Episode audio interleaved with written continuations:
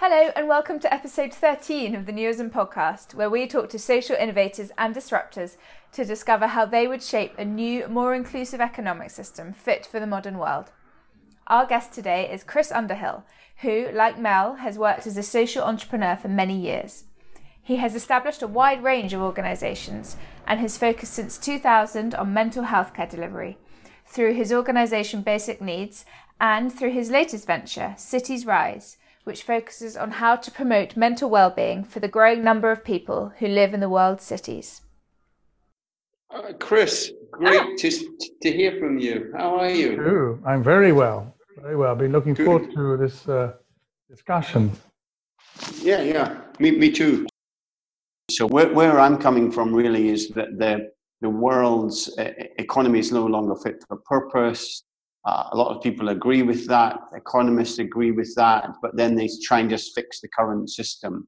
Nobody's talking about what a new system would would would, would look like. Mm-hmm. Um, uh, and um, my view is that there are lots of people like yourself and other social entrepreneurs who are actually walking the walk out there um, doing things, but it's not actually connected into a particular uh, theory. So what, what I'm doing is speaking to people weekly you know, if you had blank bits of paper, what would the, the, the new economy look like? Um, what would be the key ingredients which were fundamental to it? So if you look at the economists from the past, Adam Smith, Karl Marx, doesn't matter what the political uh, uh, view was, they were based on a set of a set of values. So I really want to kind of dig into what what uh, the, the values uh, in a new economy might be, and indeed how it might work. So I was very, very keen to talk to you because of the work that you've done. But maybe just to, to start with, uh, Chris, if you could just give a very kind of um, uh, quick uh, resume of the work you're doing and the areas you've been concentrating on.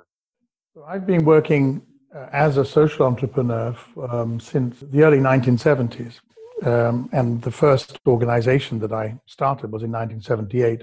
If sustainability and longevity is anything to go by, that organization is still in full operation today and is much larger than when I started it. It's an organization called Thrive, T H R I V E, thrive.org.uk. So, since those early days uh, um, of starting Thrive in 1978 to today, essentially looked at social niches, social uh, requirements, sometimes very big requirements in society, sought to build organizations, either on my own or with others, uh, that would go some way to meeting the requirements or needs of those organizations or those problems.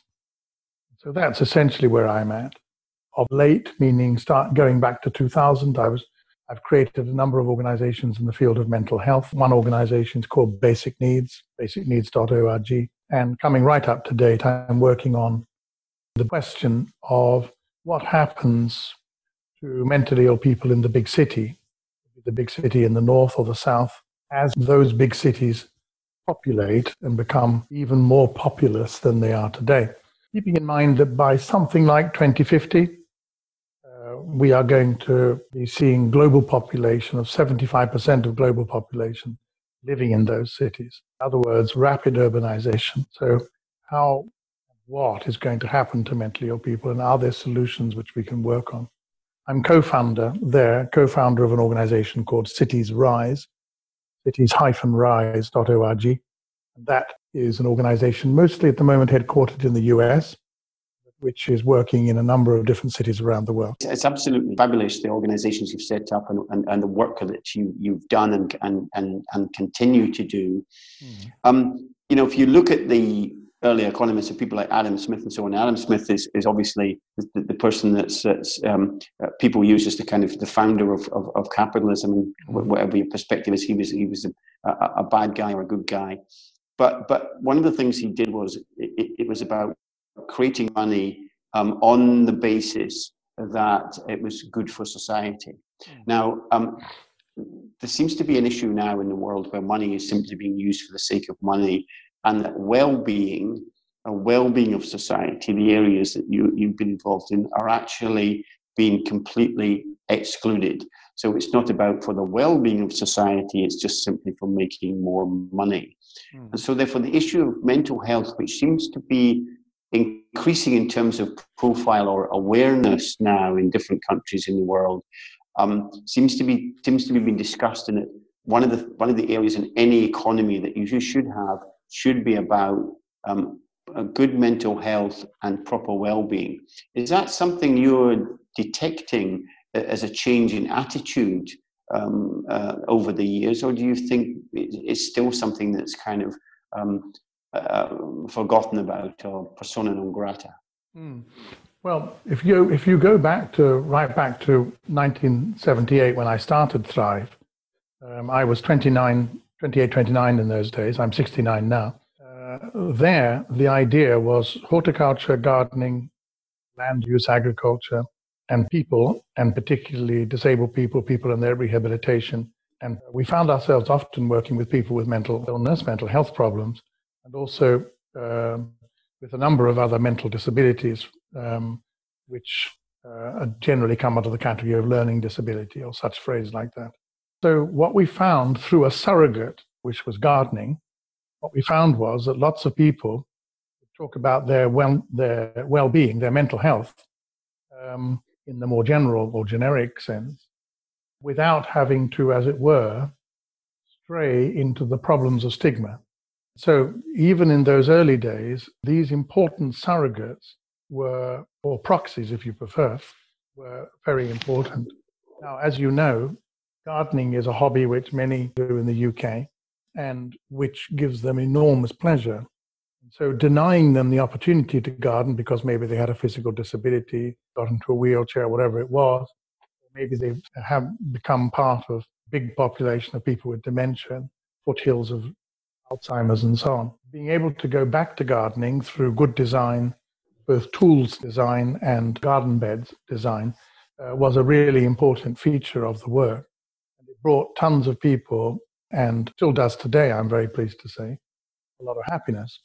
Now, that happiness, of course, is very approximate to approximate to mental well-being. And so, even in those very early days, that is the case. Directly to your question, I have certainly noticed since the mid 90s onwards that people have become more interested in and less frightened of mental illness as such. Then, of course, there has been a wider movement of people who have begun to appreciate that your mental well-being is as important as your physical well-being. So those are two different kind of movements which have been going on and which I've been able to detect. Perhaps worth pointing out that mental well-being isn't the same as mental illness. Uh, and of, although, of course, there are important relationships between the two, maybe it's about being on a spectrum, but nevertheless, at the end of the day, these are different issues and one is a mass population issue. One relates to the proper treatment and care of people who have an illness, which, if, if properly treated, allows them to recover. So, so we were to concentrate on the on the health side, particularly the illness side. Mm. You probably would say that generally in societies there's a greater awareness, and therefore the, the proper treatments, whatever they are, are, are now part of kind of government health strategies and planning.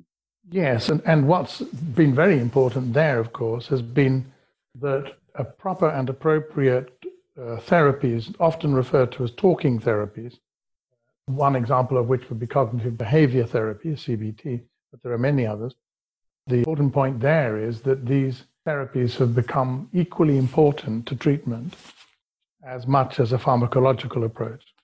Um, and that, of course, has then opened up the opportunity for psychiatrists and psychologists and uh, other mental health practitioners to work with a much wider variety of patients and to have a much wider variety of treatments on offer, including mixed or hybrid treatments, partly pharmacological and partly talking.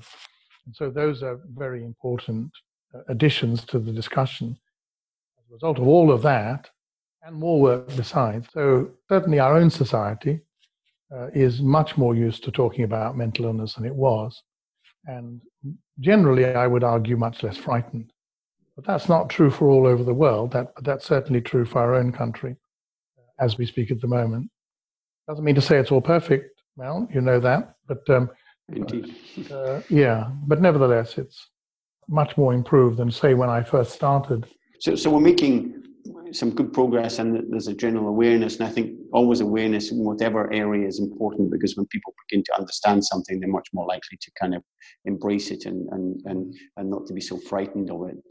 Um, but it's, it, it's interesting because, again, with this new ism that we're talking about, it's, it's, it's about the, the, the values in society. So it, what you're describing, I think, is that people in society um, in any, any ism would need to kind of appreciate other people, their neighbors, their friends, whatever, and and um, be appreciative of of their illnesses and understand them. And that will be a key part of any of, of a value of a new economy driving forward.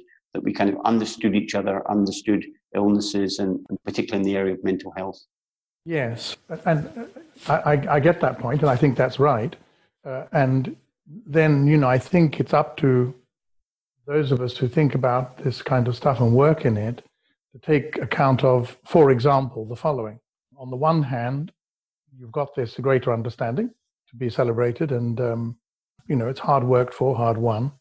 Um, and on the other hand, societies, some societies, are moving rapidly towards greater loneliness.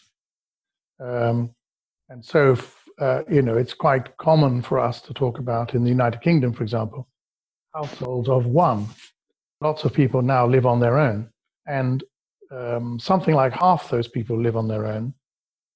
Uh, find that to be a highly conducive way of life because they've got the means to be able to live. They have the social ability to be able to get out and make friends and have a good social life. The other half probably find, and they may be the older people in our society, they often find it hard to get out, find it quite lonely. And so you've got, on the one hand, a greater understanding of mental illness. On the other hand, you've got some important drivers towards mental illness, which, of which loneliness, social isolation, and poverty would be good examples. And so it's important for us as we juggle with this new economy, as it were, and try to bring about the best effects of it, it's important for us to understand some of these challenges. So that, that, that's very, very interesting because what you're talking about is then is, is how we live and I'm very interested in, in the area of the work you're doing with increasing urbanization and populations living in smaller spaces. Mm-hmm. It's, it's, it's an overused word, but it seems to me that we are increasingly living under more stress. The way we are living, um, either in terms of our housing or in terms of you know um, uh, living alone mm. are increasing our stress uh, levels, which are then uh, leading towards potential mental health issues. Is, is that something you uh, agree with? And if so, how do we de stress? How do we create a world which is not feeling this level of stress? So, in broad terms, I agree with, uh, with the premise that you set out. I can, I can definitely see that. And, but, and, and of course, we need to look at those parts of the world where this kind of stress has been managed for some time. For example, in big cities like Karachi, Karachi has, you know, 20 million people plus minus already residing in it. Most of the people living there are on what are, what are usually called daily wage. In other words, they're only making enough money to be able to produce the food for that day. And then you go to the next day and it all starts again. So that relentlessness, what is really creating the stress. And of course, if any extra costs come into their lives, for example, the need to go to a doctor or something like that, then the relentlessness is even greater. That kind of example, just there as a kind of background illustration that some people in our global population are already in combat with these kinds of issues, to some extent, quite seriously. Coming to your coming to the central point that you're making there, I think the whole question of how we organize ourselves is going to be pretty important. So, for example, a city that is well designed and allows for what you might call natural organization. In other words, a, a city that's well designed encourages populations to go in and out of their house or their dwelling, be part of a green space in an environment which people respect as being a place where everyone could enjoy so long as it's not destroyed in some way like graffiti or vandalism, if people can understand that, that design is not just a nice to have, but increasingly as populations rise, it's going to be an essential to have, then I think we are working towards one of the precepts of a better quality of life in a highly populated area. That would be an example. Another example, of course, and this may sound a bit dry or a bit kind of same as, same old, would be the question of education. People need to understand that good, good treatment of mental illness is not just about the diagnosis and the treatment, be it talking therapy or be it pharmacological, although they're important. Good treatment also relates to whether people have access to housing. Police or law enforcement understand what mental illness is as opposed to simply abusive behavior, for example, on the street. And indeed, uh, many other aspects of uh, civic life as well as work life, because indeed, if um, employers don't understand mental illness, again, there's going to be a problem for the people who may have a mental illness from time to time in the workplace. So there needs to be a collective approach, a multi stakeholder approach to understand this. That's then you start to get to what I would call just seeking a different terminology for currency. I would, I would be looking for quality of life, qual factors. And it seems to me that most of the work that I've done, going right the way back to 1978, right the way up to today, with citiesRISE, is looking for quality of life and the indicators that demonstrate to us that we have moved from, for example, a lower base in quality of life to a higher base. That would be the kind of thing that I'd be looking for.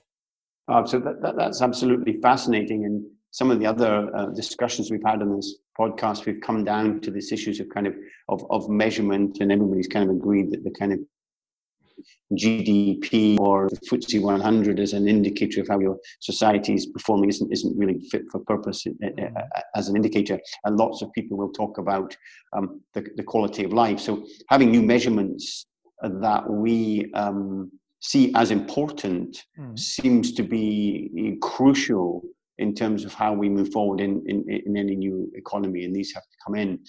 I'm interested, though, in your um, point about how we design uh, towns and cities given the increasing populations. Mm.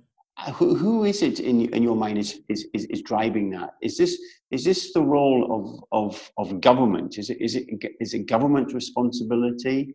Hmm. Um, a number of people I would speak to would say, well, you know, it's our responsibility and leave it to the market. And when we begin to understand things like quality of life, we will sort the cities out. I'm, I'm, I'm interested in where you see the, the drivers for this change coming yeah. from.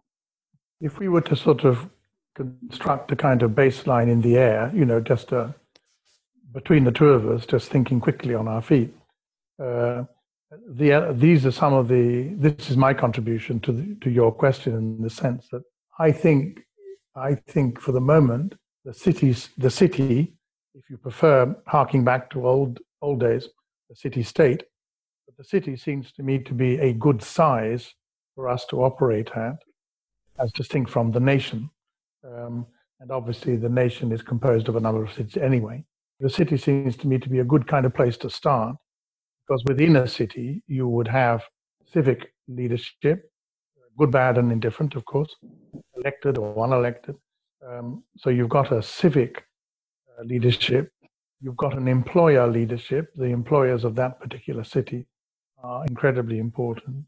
You've got important drivers within civil society, of which I would particularly single out women who often have a tremendous drive. And then I would also single out young people for the same reasons, actually.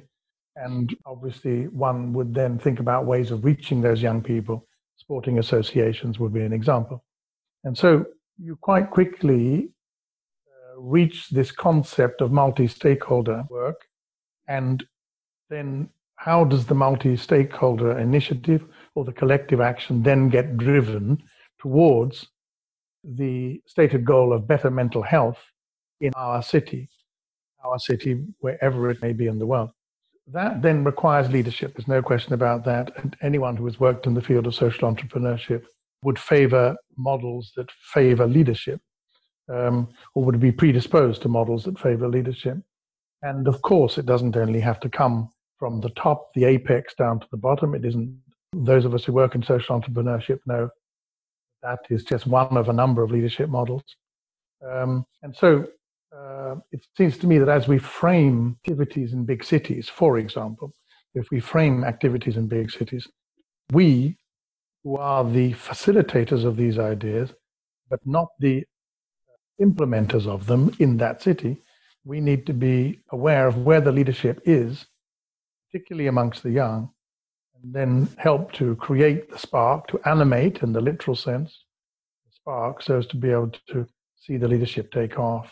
I've seen that in, in a number of diff- on a number of different occasions in a number of different organizations that I've created. I would agree strongly with you, certainly about young people and seeing young people who are have just taken on leadership roles and, and been absolutely brilliant. Yeah. Also, agree with you uh, uh, about, about the role of women, um, also uh, grabbing leadership roles and also having greater empathy, I think, in within their communities. Yeah.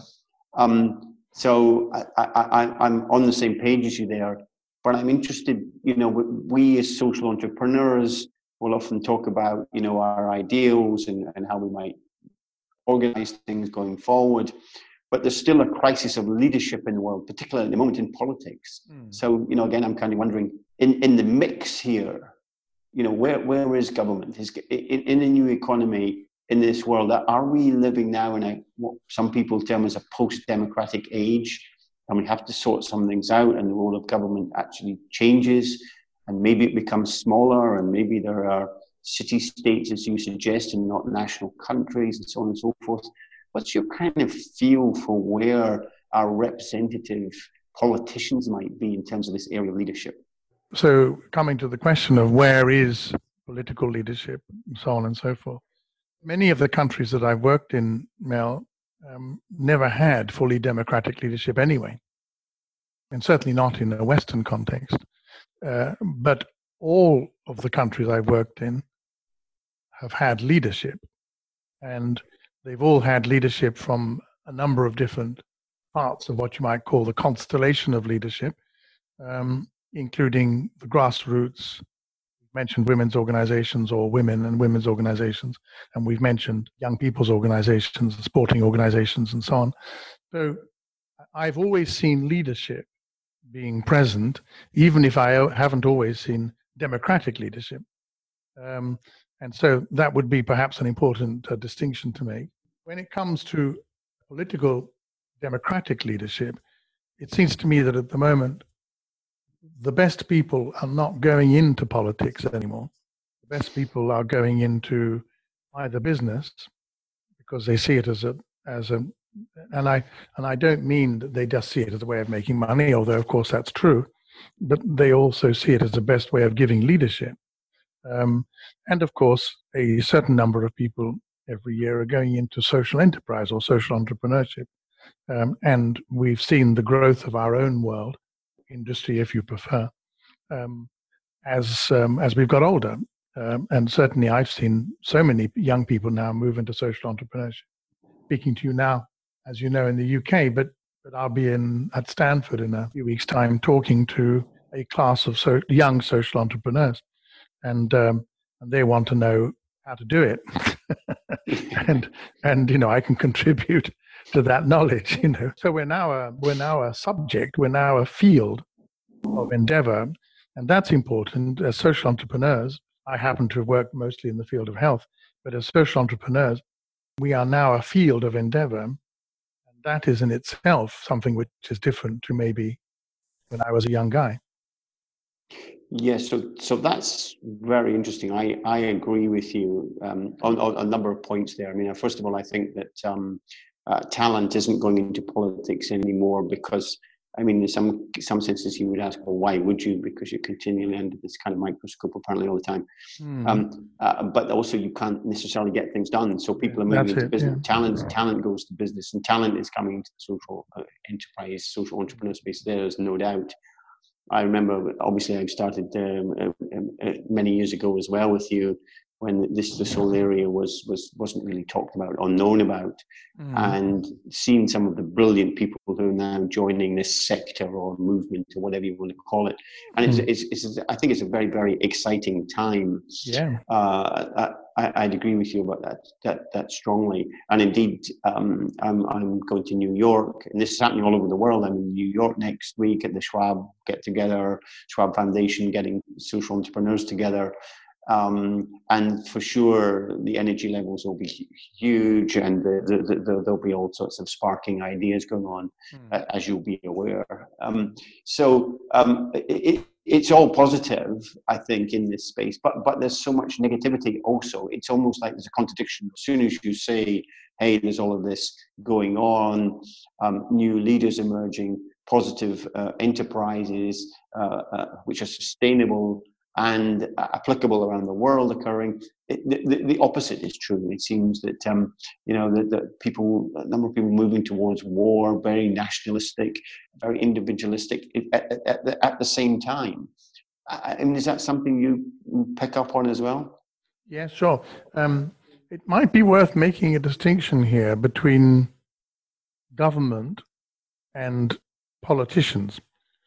Uh, because one of the things that I'm I've been aware of over the years is that working as a social entrepreneur, depending on the organization that and subject matter that I was working on at the time, um, there was often a dearth of models available to government to actually adopt and implement.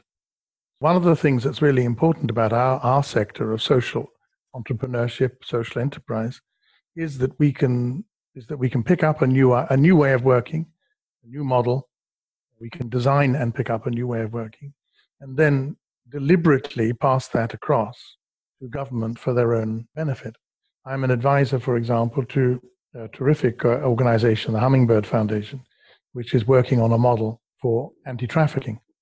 And um, one of the most important things there is that the, the model eventually has to become useful to a range of organizations, including uh, local government and government. Um, and so tailoring models so as to be useful to government is important. Then, finally, but not least, getting politicians who are part of government in many countries um, feel positive about those models is the final kind of drive, which uh, I think is important for social entrepreneurship to adopt. But we have to understand that uh, governments are not likely to pick up our modeling, and politicians are certainly not likely to be interested in our modeling unless we can be of use to them. And so there has to be this kind of synergistic approach, the synergy, uh, for it to be effective. So social entrepreneurs can't afford to play around in their own little world. Um, absolutely. I, I, I, think that that's so true, and that's a, a very good point. I mean, one of the, the, the areas I've been looking at here is that um, it, it's not only that social entrepreneurs uh, uh can create enterprises that are sustainable and move forward, they can create whole new concepts. So the concept of fair trade, for example, the concept of microfinance, for example. Yeah. But they're not connecting. So we, we, we work in our own space, and, and one of the discussions for sure in New York um, is going to come up is, is how we grow the sector significantly. And immediately there's a tension within the, the, social entrepreneurs, with some of them saying, no, it's an imperative that we get global, and others saying, no, that's exactly what we don't want to do. We need to really focus on our local. Um, and so there'll be some very interesting discussions. But I agree strongly with you um, in terms of the leadership area that, that, social entrepreneurs need to be in this more collaborative or collegiate approach, as you, as you said. A lot of politicians, to be fair to them, they, they are kind of seen by the public as the worst of everything politicians. But actually, a lot of them, they go into politics because they want to create change in society. They go in for the right reasons. Exactly. and so creating alliances with them can be quite good. The, the, the challenge, though, is that, um, uh, you know, they go in for the right reasons, but then the outcomes aren't particularly uh, good. They seem to kind of, you know, have to take uh, party politics uh, um, uh, positions and then kind of move to their own convictions. Yeah. So the whole area is is is is is fascinating, and as the social entrepreneur sector grows, so the potential grows, but also the potential for making huge errors here, and and the work we've done gets lost. I don't know yeah. what, what's your what's your thoughts on that. Well, organizations that um, uh, become very attracted to the idea of scale can lose their way.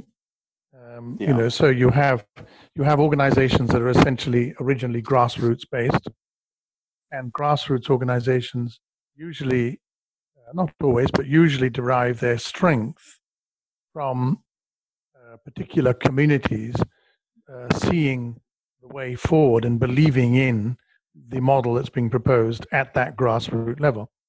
And of course, they then are encouraged to furnish their own energy and their own ideas. And uh, as a result of that, the project or program or the benefit back to the community is seen um, in substantial terms and is much enjoyed by that local community. Trying to repeat that ad nauseum, time and time again, time and time again, uh, is an incredibly expensive business because effectively trying to repeat the effect of a properly ignited animated local community that then grow that particular project, then the next, and then the next is only one kind of going to scale, really. and, yeah. it's an, and it's an expensive one uh, because essentially you've got to try and uh, you know secure the funding however you do that through commercial law or charitable means or, or government grant based means, you basically are starting each time from scratch go to the next level, each time from scratch to go to the next level. Now, of course, that's not the only form of scaling. I appreciate that. But it is certainly uh, in the in the in the realm of community development often the case that organizations get stuck into that particular kind of rut. Now, it may well be that the model itself that they were working on and the, the uh, component parts of that model are really important and are important for a whole range of actors to understand and adopt, including local authority and government. But it may not be necessary for the organization itself to scale. It may be more important to share the benefit of the model and the best way of accounting it, evaluating it, and monitoring it. And so organizations and indeed so individual leaders, social entrepreneurs, may not necessarily be the best people to scale their own organization. And so quite a lot of humility is required in this in this department uh, for us to be able to understand that it may require some other kind of leader figure to take the organization to the next step. A couple of points that, in there. That, that's so interesting about the, the, humility. I mean, because it's, you know, we talk about social entrepreneurs. Uh, you're one, you build your organization, it's your life, it's your passion. And then you're kind of saying, well, actually, I'm going to give this away and mm. values and so on. That's quite hard for any, any, any individual, isn't it? Yes. I mean, I think you probably know me, uh, Mel, as it were, outside of this discussion. So you know that um, that's exactly what I have done a number of times, you know, whether it's with Thrive or with ADD, Ad International, or Basic Needs, and, and, indeed a number of other organizations. I have grown them to what I would consider to be the optimum. And then uh, by uh, agreement of the board, and with their full support, we have then moved me out of the organization and another person in. And I would say that most of the organizations that are running successfully today that I founded are probably running more successfully than if I had stayed and run them. but but that but I, I I don't know whether that's true or not, uh, Chris. Uh, but it's great that you can you can say that because yeah. the, the, the trait of the social entrepreneur generally is the word entrepreneur. So very very good at, at, at identifying a need in the social, uh, social enterprise space, a social outcome potentially, building something. Um, but the nature of the entrepreneurs, they're not necessarily that great ma- a manager. And no, so I think really, that's right.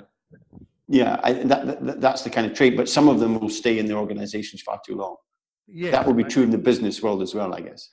And of course, there are many characteristics which uh, link us to the business world, link our own sector to the the business sector. And one of those is um, the, particularly when it comes to founders of businesses or founders of social enterprises, uh, you know, the individuals can stay too long. There's no question about that. Uh, they're, uh, social enterprise boards generally, or so, and be they registered as charities or foundations or companies, um, are generally less well developed in terms of having a clear management structure around the chief executive or the founder and assisting them to make do their best and then helping them to move on unaggressive way when it's actually um, helpful for them to do that. So in my own example i've had to actually take those initiatives myself. And it's just simply been part of my value set that i've wanted to do it that way. Um, and also that i've wanted to eschew the you know the, the possibility of my actually uh, going beyond my competence. You know hats off to you because i suspect in terms of the outcomes uh, of everything you're doing that it's, it's considerably more than if you just stayed within the one organization actually. So your contribution has been enormous and uh, um, so credit for you for taking that line but it couldn't have been easy each time no i, liken it to uh, if the if the health if, if the organization's healthy I liken it to meaning it's got enough money and it's, it's got a, a vision and it's heading in a particular direction. I liken it to, you know, the social entrepreneur, me. You know, I jump off the ship, which is the organization. I jump off the ship into the water. I adjust myself and start to uh, swim gently towards the shore. I look over my shoulder at the ship and I realize it's disappearing over the horizon and it's perfectly all right. and it's full steam ahead. I mean, that's that's that's that's that's a, a, a, win for you, a big win to see it disappearing, even growing, even getting faster without you. Yes. I guess. Yeah, yeah. But then absolutely. you build another boat. yeah. And so you're right because uh, the social the, the phrase social entrepreneur. I definitely am an entrepreneur in that sense that I I do like to address uh, new issues or new ways of um, tackling old issues, you know, one or the other. Um, and that's certainly what keeps me going quite happily at the age of 69, 70 in November. Um, you know, I'm quite happy to continue uh, working in that way. And indeed, increasingly, uh, Mel, encouraging others to do that. Um, yeah, I think so is important. That, that's, that's a fascinating point as well. Back to the kind of leadership again question in, in, in this new world. Hmm. People have said to, to me before, and it's a compliment, I don't know whether it's, it's, it's true, of our sector that the social entrepreneurs are the, uh, are the leaders of the future. Hmm. They're the people who have respect and, and, and people will follow them because in leaders, as you know, require followers. But uh, if, if that's true, and I'm not I don't know whether it is, it's just nice when people say that, is okay, how are we as social entrepreneurs connecting with one another? If, if we're a leadership cadre that's coming forward, that has a certain values, that believes the world could be organized in a very different way, yeah, are, aren't we really kind of very isolated anyway and doing our own thing and we don't really connect with one another? So it's, it's a bit of a fallacy. We just do our own thing. There's not, there's not this new movement emerging. It's probably patchy, Mel. I mean, I, uh, you know, we've mentioned the Schwab Foundation already, which certainly does an important job in trying to bring people together from time to time. Um, you and I both know Ashoka well, the Ashoka Fellowship, and that's yeah. another example. Yeah. And of course, yeah. there are other examples. Uh, I'm a social entrepreneur from Skoll, for example, the Skoll Foundation. And so there are now organizations and associations which do their best to bring people together, share their ideas, and to share their fellowship in the literal sense. So um, it's patchy in that not all of those uh, cover everybody, for example, um, and you know that they and they are obviously inevitably limited by the resources that those organizations have, and so on. Um, but I think there are other ways. I mean, your um, this particular uh, podcast that you're doing is an ex- another example of bringing people together via different means and sharing ideas and then putting them out there.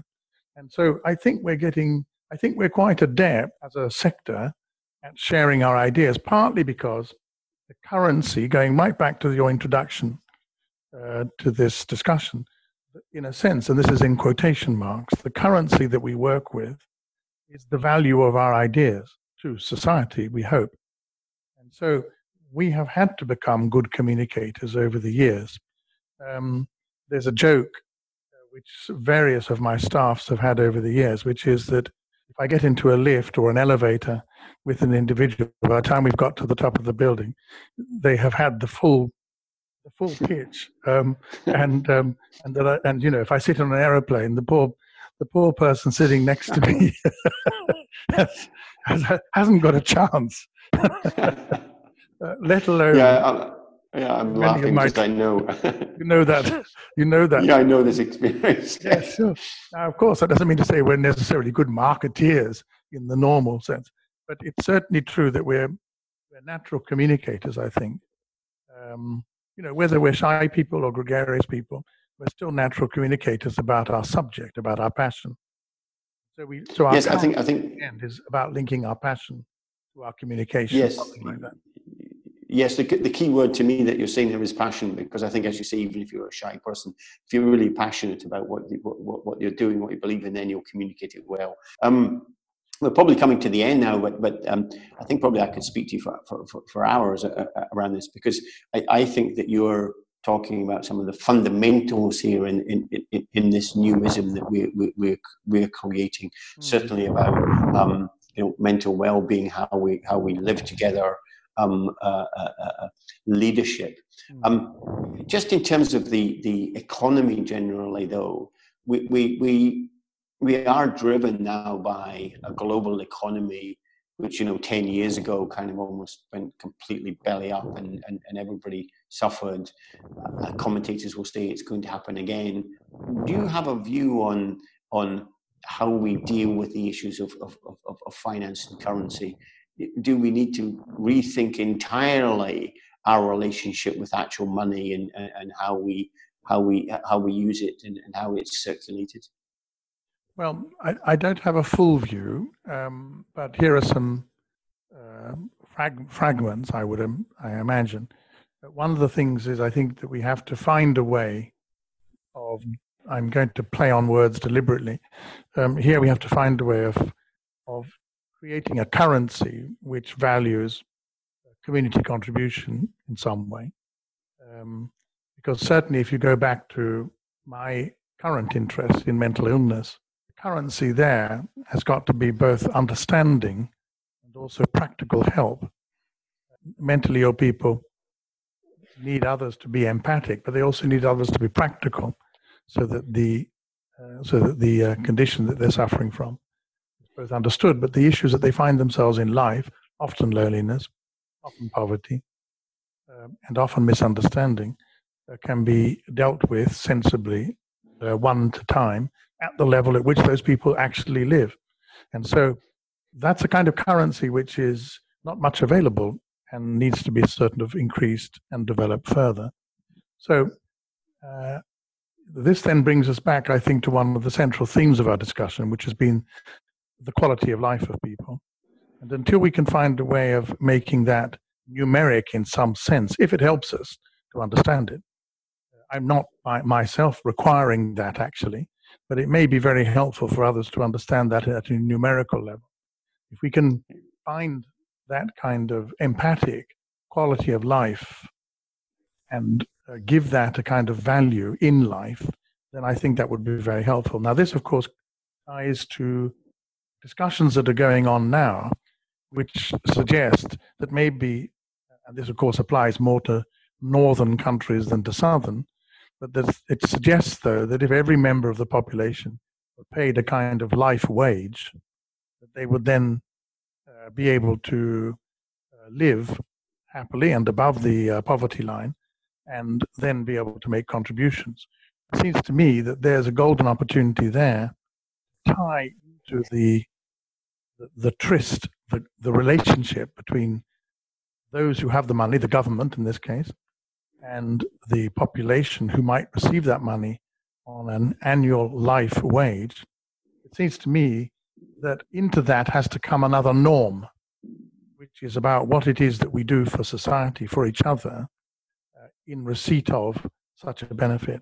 Now, even if that is not the final outcome of your discussions with others over the life of your podcast, it seems to me quality of life is going to be one thing by itself, and certainly means of being able to fund that, make it rational, uh, also very important. So that's a fascinating way. I think we have to to, to finish now. Um, quality of life and how we measure it as a as a contribution to the to our new economy. It certainly will be a, a, a major plank. So uh, I'm very very grateful for your time. I know you're busy and doing all sorts of things, um, and it's fantastic. And um, we will see each other soon for sure. And um, uh, much appreciate your time, Chris. Thanks very much indeed. It's great, um, both Alexander and Mel. Great to be with you both, and also um, wish you well in New York. Do do I wasn't able to go on this occasion, so do uh, if you'd be kind enough, convey my best wishes. So we'll miss you, and, and but I'll certainly pass on your, your your best wishes for sure. Thanks, Chris. Best. That was absolutely great. Thank you very much. For Chris, a newism puts quality of life and empathy at its core. We'd love to hear, as ever, whether you agree. So please do get in touch via Twitter at Newism Talks or via our website, newismtalks.com. We have another exciting guest lined up for next week, so we hope to see you there.